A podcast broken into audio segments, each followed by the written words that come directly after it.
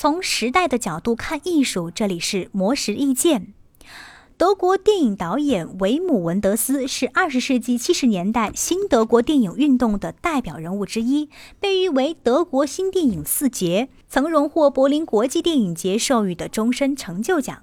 最近，他在中国参加电影主题活动的时候，分享了自己进行电影创作的三个方法：第一，多看作品，多写笔记。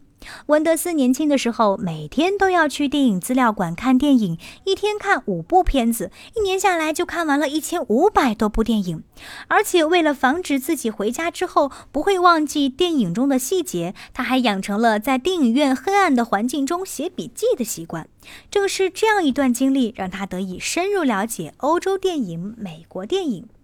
第二，一边创作剧本，一边拍摄。文德斯在电影开拍之前，手中几乎没有一个完整的剧本，因为他觉得完整剧本会限制自己新的想法，变成剧本的囚徒。所以他一般都是按照时间顺序边创作边拍摄。制作团队的人员也尽量不去了解电影的结局。这种过程就像开车出去旅行一样，无法提前预知最终会走向哪里，但是获得了在路上的感受。第三，时间是电影创作的重要元素。文德斯认为，电影创作者总是要对镜头进行剪辑，需要考虑每个镜头需要延续多长的时间，这就是在处理时间。所以，无论导演是否意识到，都必须要做一个时间的建筑，把自己当做一个时间的建筑师。魔神意见每晚九点准时更新。